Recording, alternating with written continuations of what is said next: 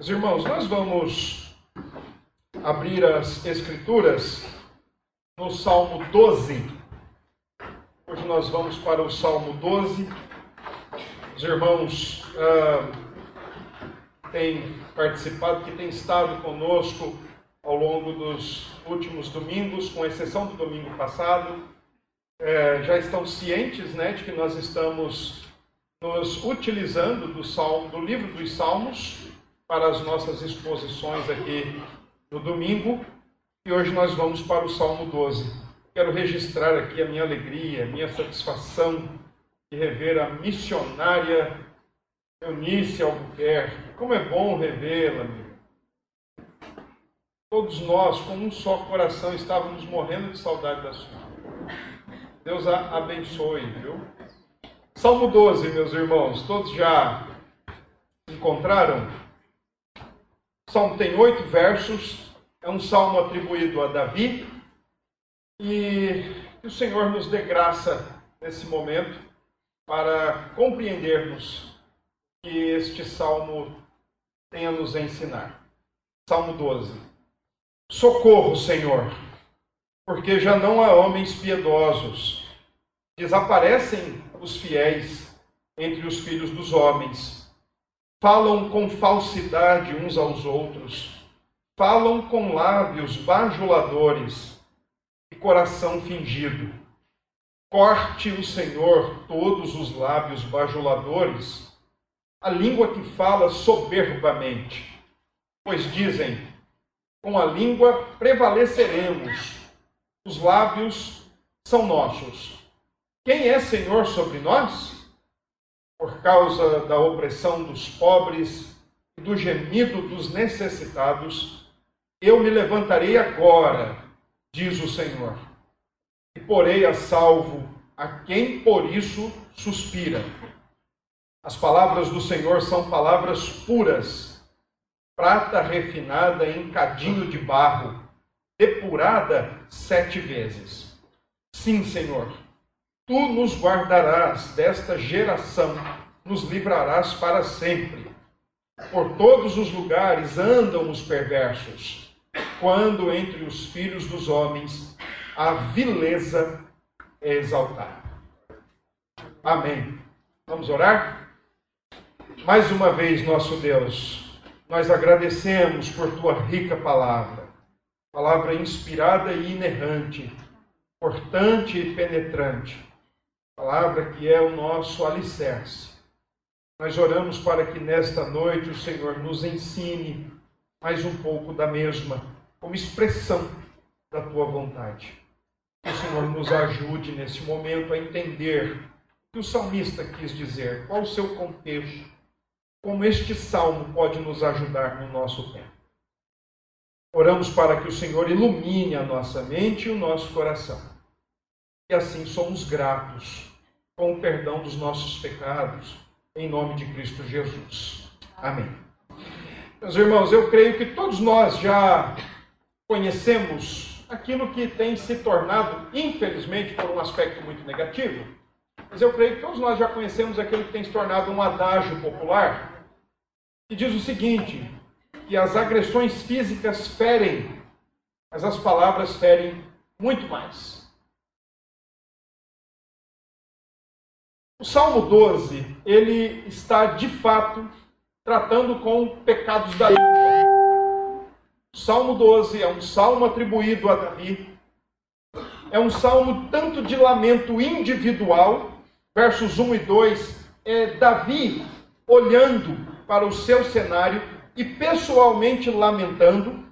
Mas no, salmo, no verso 7 e 8 é a comunidade agora dizendo que vai confiar no Senhor que vai aguardar pelo Senhor, que vai seguir continuando, seguir confiando no Senhor. Então é um salmo que tanto foi um lamento individual, pessoal de Davi, como também um salmo que poderia e de fato foi utilizado como lamento comunitário pelo próprio povo de Deus, próprio o povo de Israel. É muito provável que o contexto do Salmo 12 tenha como pano de fundo as mentiras contadas a Saul especialmente o primeiro livro de Samuel, capítulo 24, quando Davi tem a segunda chance de colocar fim à vida de Saul e ele não o faz. E ele diz assim para Saul: Saul, pare de ficar ouvindo mentiras a meu respeito, porque isso tem enfurecido seu coração contra mim. E você agora é testemunha de que eu podia pôr fim à tua vida, mas as minhas mãos não o fizeram. Pare de dar ouvidos às mentiras. Segundo lugar, como contexto também para o Salmo 12, pode ser as mentiras contadas pelo seu próprio filho, Absalão, quando queria tomar-lhe o trono.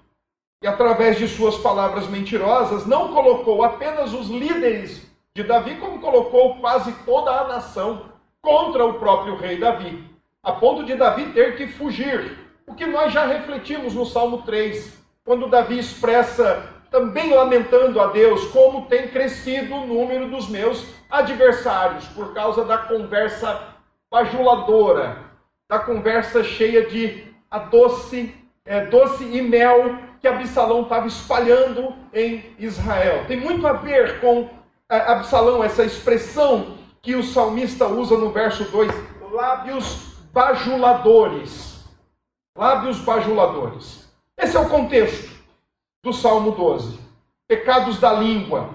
O que a língua pode fazer na vida de um ser humano quando ele é o alvo de comentários e de mentiras?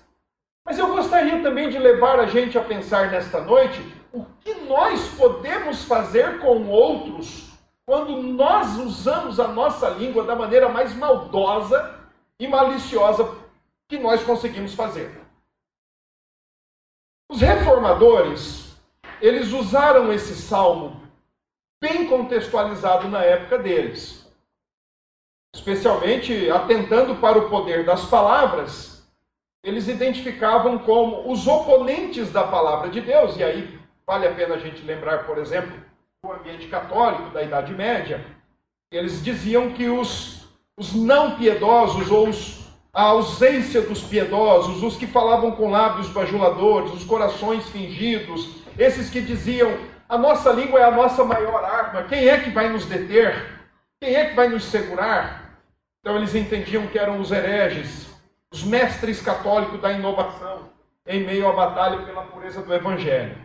O próprio Lutero se inspirou no Salmo 12 para compor um hino, um hino que tinha por título Ó Deus do céu, volta teu olhar.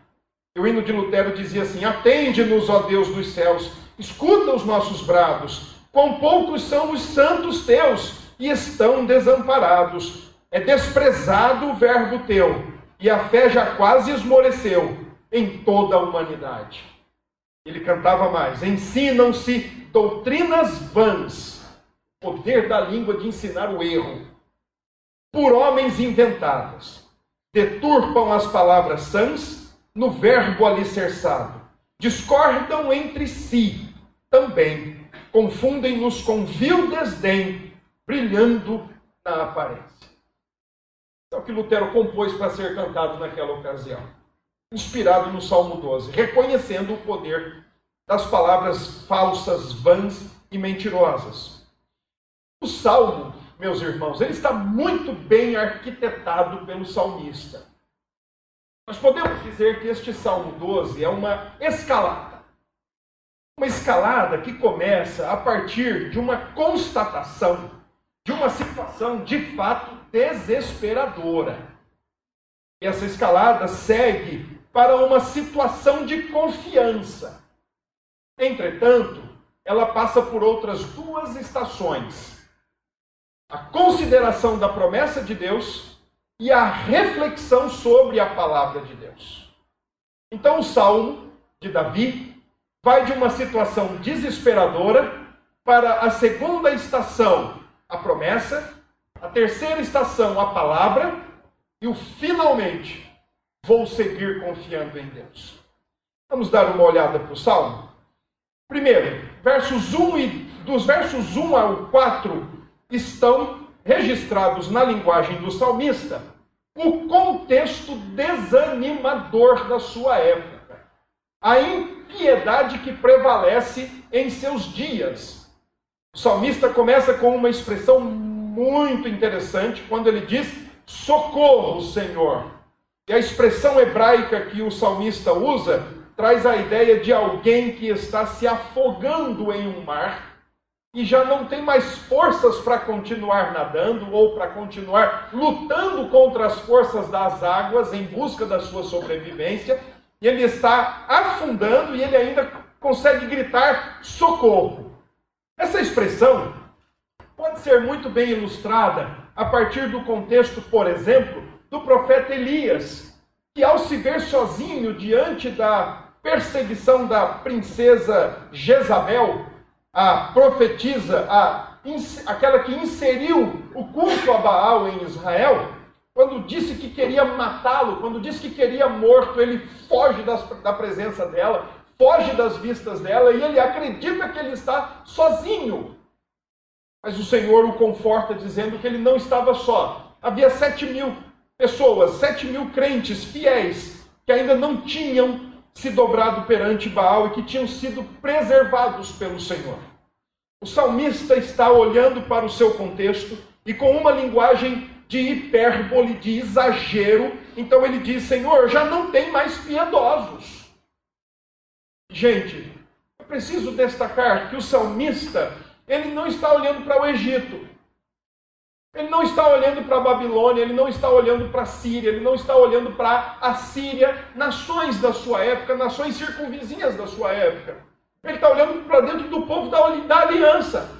Ele está olhando é para dentro do povo de Deus, para dentro da comunidade cristã do Antigo Testamento, para dentro da igreja do Antigo Testamento. E ele está dizendo: Senhor, os piedosos estão sumindo dentro da comunidade da aliança. Os piedosos estão sumindo. A impiedade está prevalecendo.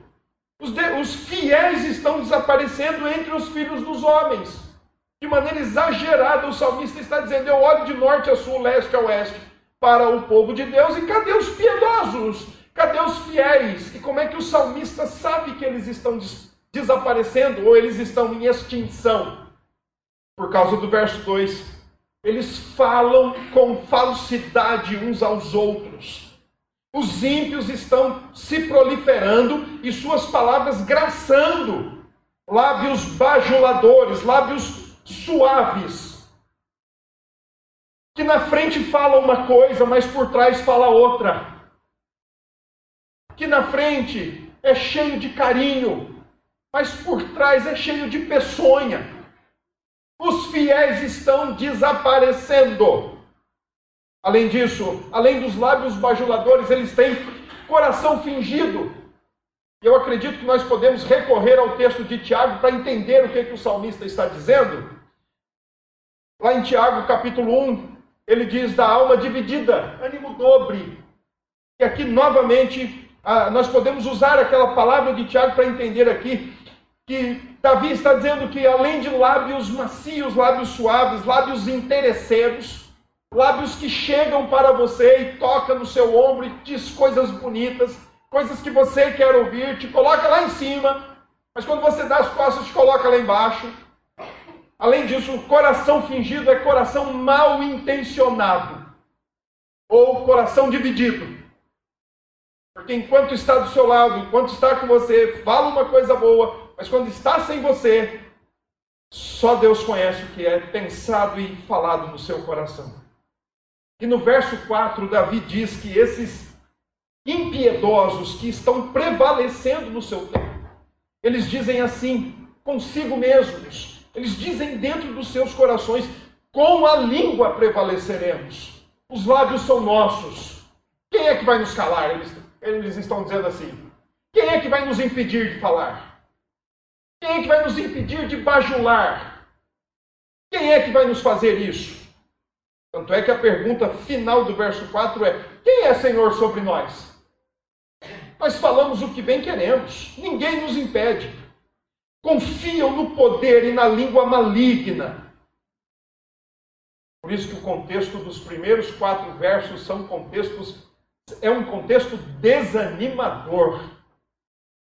Davi olha para dentro da comunidade da aliança e vê que a comunidade da aliança está se perdendo em seus corações e em suas palavras. Verso 3 indica o caminho para vencer esse contexto.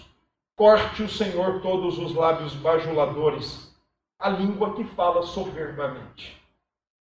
É óbvio, meus irmãos, que nós não precisamos entender aqui como uma oração para que Deus corte apenas os lábios, boca mesmo, né? ou que emudeça o lábio bajulador ou o coração fingido. Basta nós entendermos que o Senhor está dizendo, que Davi está orando o seguinte: retribua-os, retribua-os na sua completude. Retribua-os. Não é apenas para tratar com o lábio, mas é para tratar com o ser integral, com o todo ser, porque a boca não fala da boca. Ninguém fala da boca para fora. A gente fala do coração para fora. Foi isso que Jesus ensinou. Ninguém fala da boca para fora. Pensada ou impensadamente, a gente fala o que está no coração. Refletida ou irrefletidamente, a gente fala o que está no coração. Os lábios não falam, eles apenas soltam o que vem do coração. Coração fingido. Verso 5. Então, agora nós temos uma promessa nesta escalada do salmista. Verso 5, nós temos uma promessa. E a promessa, irmãos, é a seguinte: olha, Deus vai guardar o seu povo. Ele vai colocar a salvo o seu povo. Da mesma maneira como ele colocou Elias, da mesma maneira como ele colocou aqueles que não se dobraram perante Baal, da mesma forma como eles, ele guardou ao seu povo nessa ocasião específica e guardou em outras ocasiões, por exemplo, como Daniel que esteve numa cova de leões, nós crentes, quando estamos num oceano de línguas maldosas, Deus promete nos guardar. Deus promete guardar a nossa vida. Deus promete guardar o nosso coração. Deus promete nos guardar. Esta promessa deve nos fazer lembrar e, ao mesmo tempo, desistir de buscar lutar por nossa própria reputação. Nós somos amantes demasiados de nós mesmos. Nós queremos logo tirar satisfações, nós queremos logo ir para as vias de fato, nós queremos ir para os tribunais. Não, falou de mim, então agora vai ter que provar. Parece que nós esquecemos das palavras de Cristo. Bem-aventurados sois quando vos perseguirem, mentirem, caluniarem, disserem todo mal contra vós. O Senhor nos promete guardar. Quando a gente se ama menos, nossa reputação vem em segundo lugar, porque o que é mais importante é a glória do Deus que promete nos guardar. E o verso 5 no Salmo 12 aparece como uma resposta de Deus. Resposta essa, eu acredito ser uma revelação de Deus ao salmista. Os salmos não eram diálogos, os salmos eram expressões dos salmistas para Deus. Então eles começavam aqui embaixo, do início ao fim, então era do homem para um grande Deus, o Deus Trino. Entretanto, em alguns salmos, e o Salmo 12 é um exemplo, verso 5, por exemplo, diz assim: Por causa da opressão dos pobres e do gemido dos necessitados, eu me levantarei agora, diz o Senhor. Ora, como disse o Senhor? Em revelação para Davi. Em revelação. E ele, nesta revelação, promete a Davi: Davi, eu vou guardar vocês. Eu vou guardar você e todos aqueles que de fato aspiram ser guardados pelo Deus pactual, pelo Deus da aliança. Eu vou guardar o meu povo contra os males das línguas malditas. A promessa de Deus é a base para que nós confiemos nele, irmãos. O pacto que ele tem conosco. Querem falar que falem. Querem dizer que digam. Querem fazer qualquer outra coisa que façam. Mas o povo da aliança confia no Deus da aliança. O povo da aliança confia no Deus que guarda o seu povo. Nós não precisamos estar aí andando com errorex, borracha, tentando apagar o que os outros, os outros falam ou fazem a nosso respeito, não. É Deus quem guarda o seu povo. E da mesma forma que ele garantiu a Davi que guarda o seu povo, certamente nós podemos também descansar em sua promessa de que ele nos guarda. Aleluia. Ele guarda. E é, e é importante essa expressão que ele usa. Eu me levantarei agora. É o, é o rei do trono que está mais ou menos dizendo assim: peraí, mexeram com o meu povo, mexeram comigo. Então eu vou me levantar agora. Não nos preocupemos. Verso 6, uma preciosa reflexão e um poderoso contraste. Preciosa reflexão e um poderoso contraste. Olha só que interessante o verso 6. Davi se coloca a refletir. E ele diz: As palavras do Senhor são palavras puras, prata refinada em cadinho de barro, depurada sete vezes. Essa expressão sete vezes, ela aparece em alguns textos da Escritura, né? Por exemplo, ela aparece quando Naamã mergulhou sete vezes. Quando a fornalha foi acesa sete vezes. E agora a palavra de Deus é depurada sete vezes. O número sete tem a sua significação, tem seu significado no sentido de algo perfeito. E o que o salmista está refletindo em contraste com as palavras dos homens, porque no verso 2 as palavras dos homens são suaves, são bajuladoras, são falsas, são provenientes de um coração fingido. No verso 6 ele diz o seguinte: peraí, enquanto as palavras dos homens são nocivas, são falsas, são bajuladoras, são enganosas, são enganadoras. A palavra de Deus é pura. A palavra de Deus é pura, ela é refinada, ela é depurada sete vezes, ela é completamente limpa e refinada.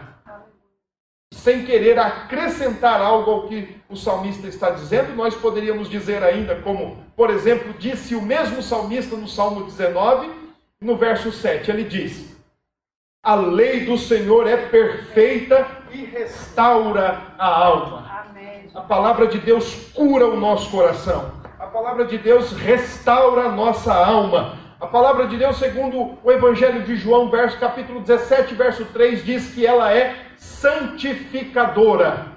Jesus ora ao Pai dizendo: santifica-os na tua palavra. A tua palavra é a verdade. Nós crentes temos que ter mais apego e mais apreço à palavra de Deus.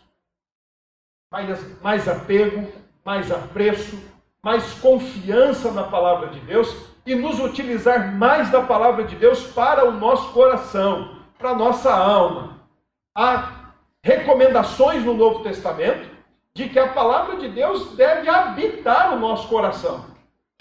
Porque enquanto a palavra dos homens pode fazer o nosso coração ser habitado de chateação, de mágoa, de rancor, a palavra de Deus faz o nosso coração ser habitado por ela mesma.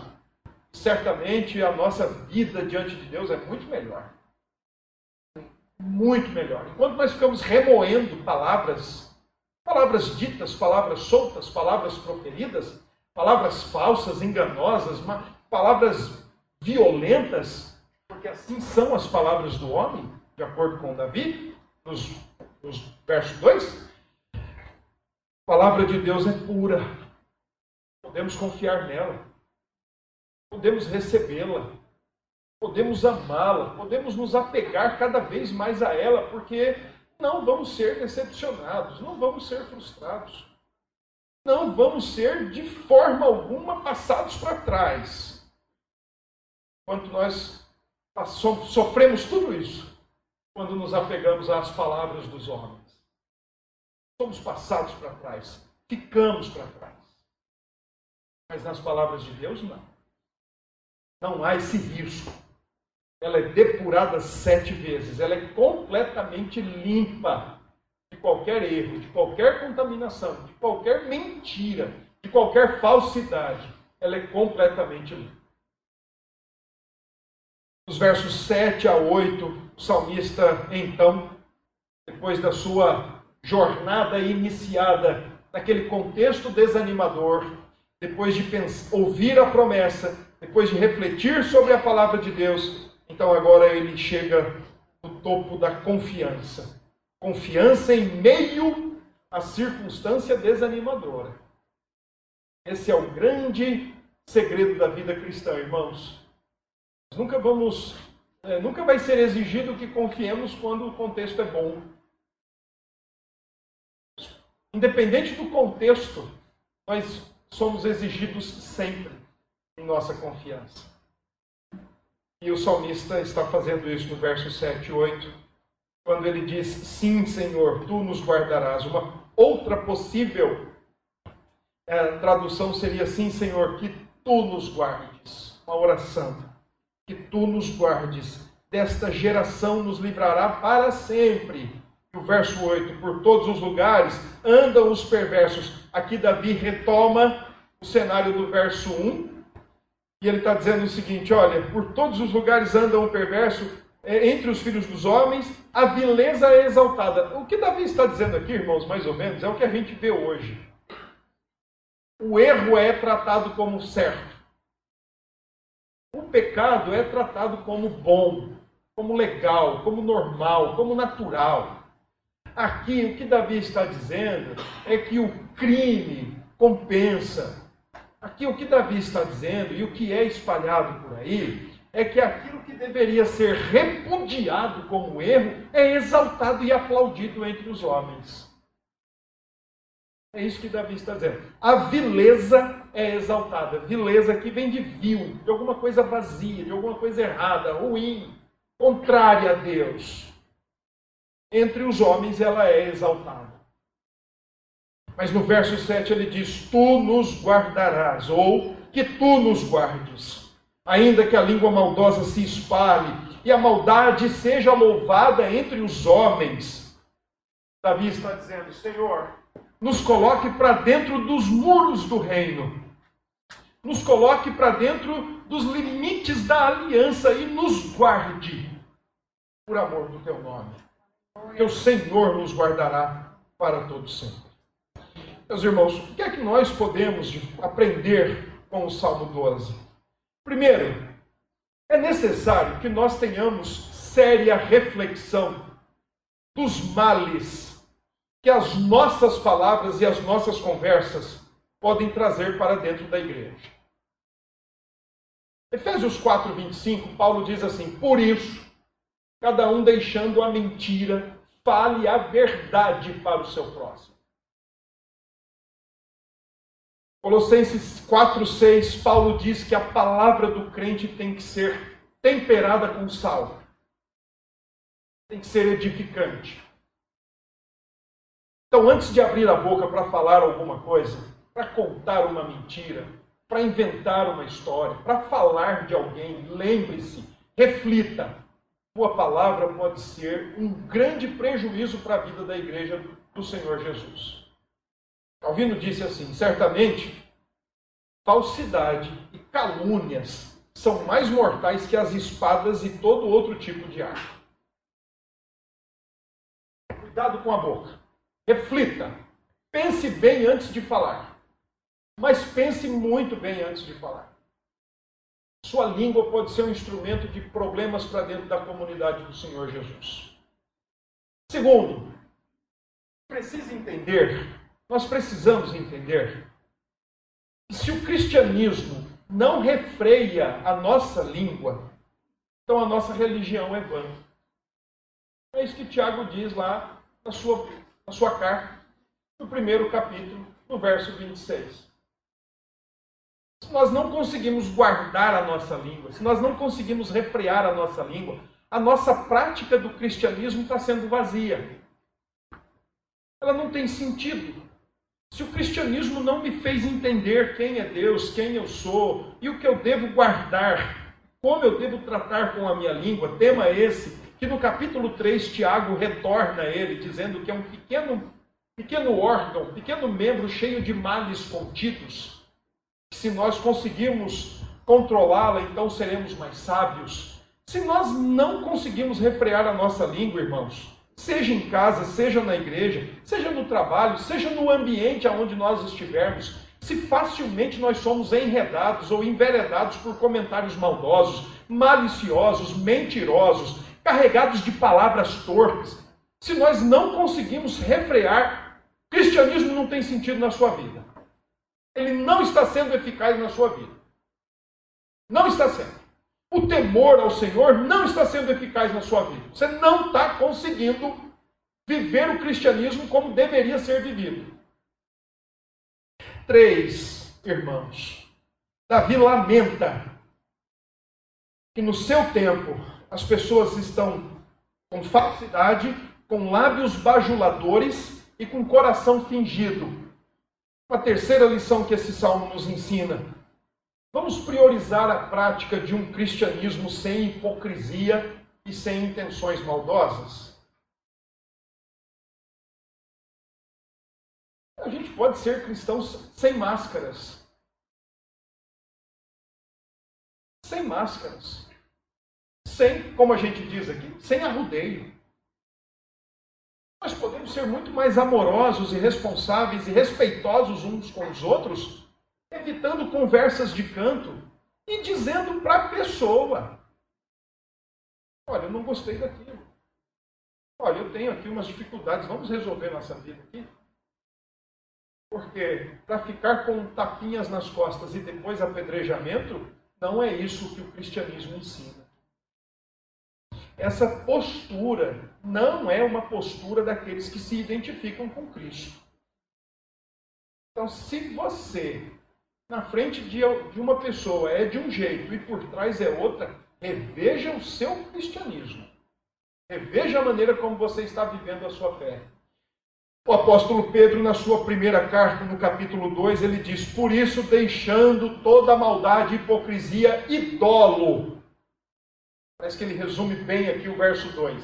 Deixa a maldade, coração dividido, o dolo, a intenção, a maldade na prática, o dolo, a intenção maligna e a hipocrisia, as artes cênicas, que infelizmente tem sido muito comum na igreja do Senhor Jesus. As artes cênicas nós saímos de casa e vestimos a nossa máscara, chegamos aqui, está todo mundo mascarado. E quando a gente chega em casa, a gente tira a nossa máscara. E aí a gente põe para fora quem nós somos de fato. Você faria aqui na igreja o que você faz na sua casa? Você faria aqui na igreja o que você faz no seu trabalho? Você fala lá, você falaria aqui. No momento de louvor, se nós tivéssemos agora um cântico aqui, você cantaria as palavras que você canta lá? A hipocrisia. Quarto, irmãos, cultivemos a verdade. Nós somos o povo que está na verdade, Jesus, e dizemos ter a verdade, Jesus. Então, meus queridos irmãos, vamos cultivar a verdade, a honestidade, a sinceridade na igreja, para que sejamos considerados fidedignos um dos aspectos do fruto do Espírito é a fidelidade.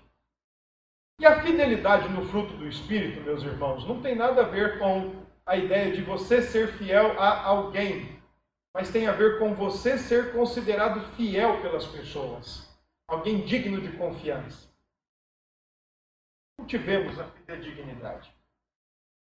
Quinto, irmãos, não poderia deixar de colocar isso como uma lição para nós estejamos atentos para qualquer discurso religioso mascarado de uma espiritualidade moderna ou contemporânea, mas que é apenas disfarce.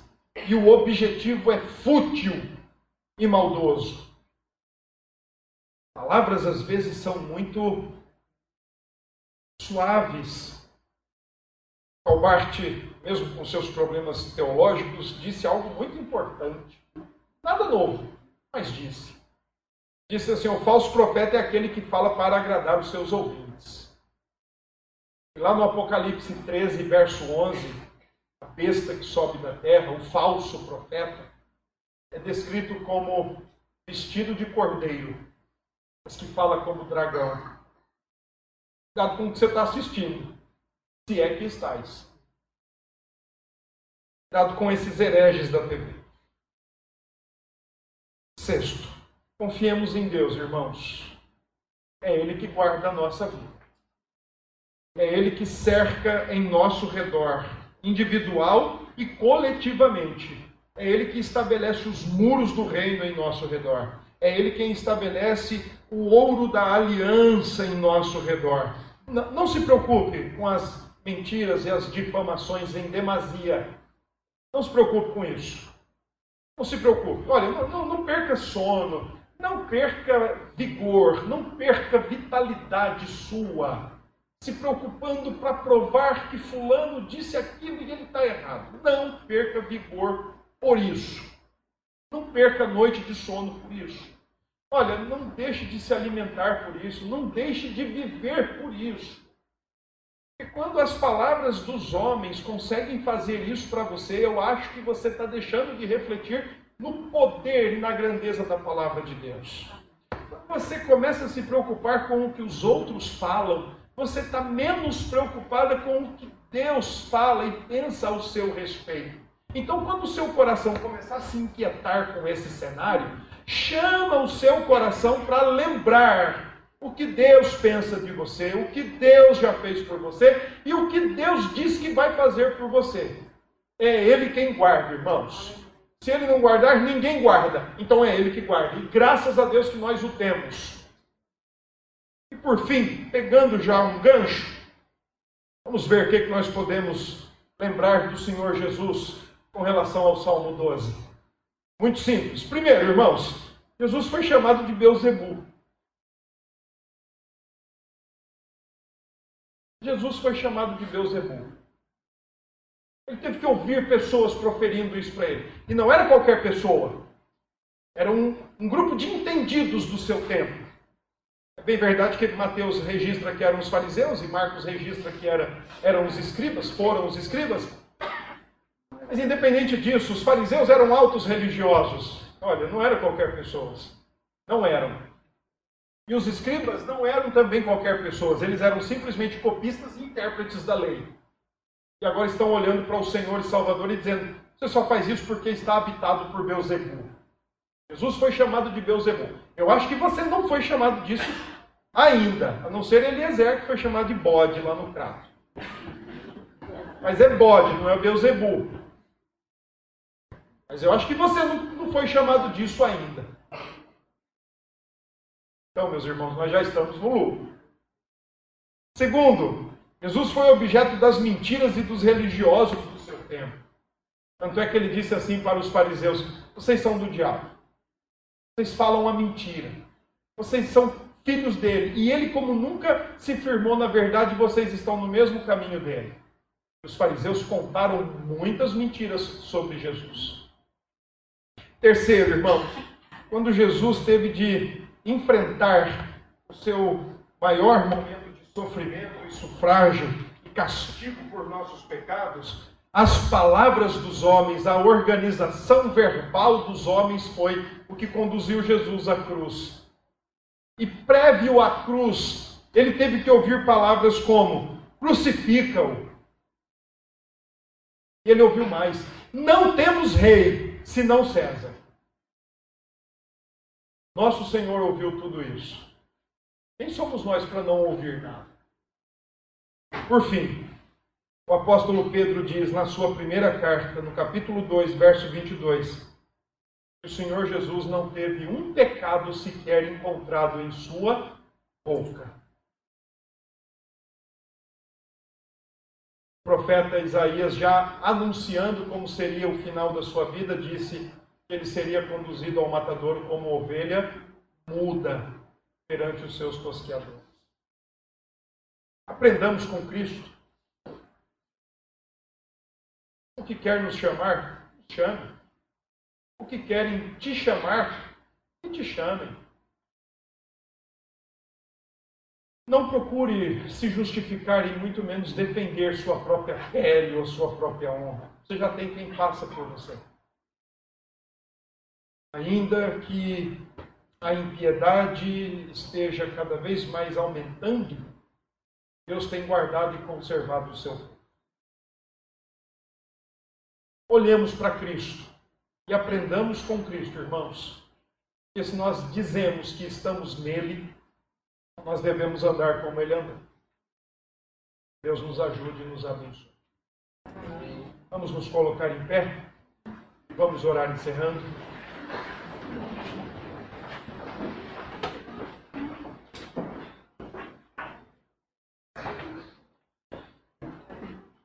Nosso Deus, nós queremos agradecer o Senhor porque nós temos a Ti. Pai, Filho e Espírito Santo, nós louvamos porque cuidam de nós, nos guardam o tempo todo, certamente estão atentos a tudo que se passa conosco nesse ambiente onde a impiedade parece prevalecer. Certamente o Senhor tem guardado e conservado os seus, e assim continuará fazendo. Que o Senhor nos guarde e nos conserve, por amor do teu nome em Cristo Jesus. Nós oramos agradecidos e ainda pedimos que o Senhor nos perdoe os pecados cometidos por nossa língua, aquilo que falamos que foi desagradável, ofensivo à tua santidade bem como aquilo que falamos e que pode ter sido nocivo, ofensivo, distorceu a pessoa de alguém. Que o Senhor tenha misericórdia de nós e nos ajude. Faça com que, de fato, o cristianismo refreie a nossa língua, Pai, em nome de Jesus. Que o Senhor nos leve em paz e em segurança para os nossos lares, nos livre do mal, nos guarde do mal e de sermos maus aos teus olhos.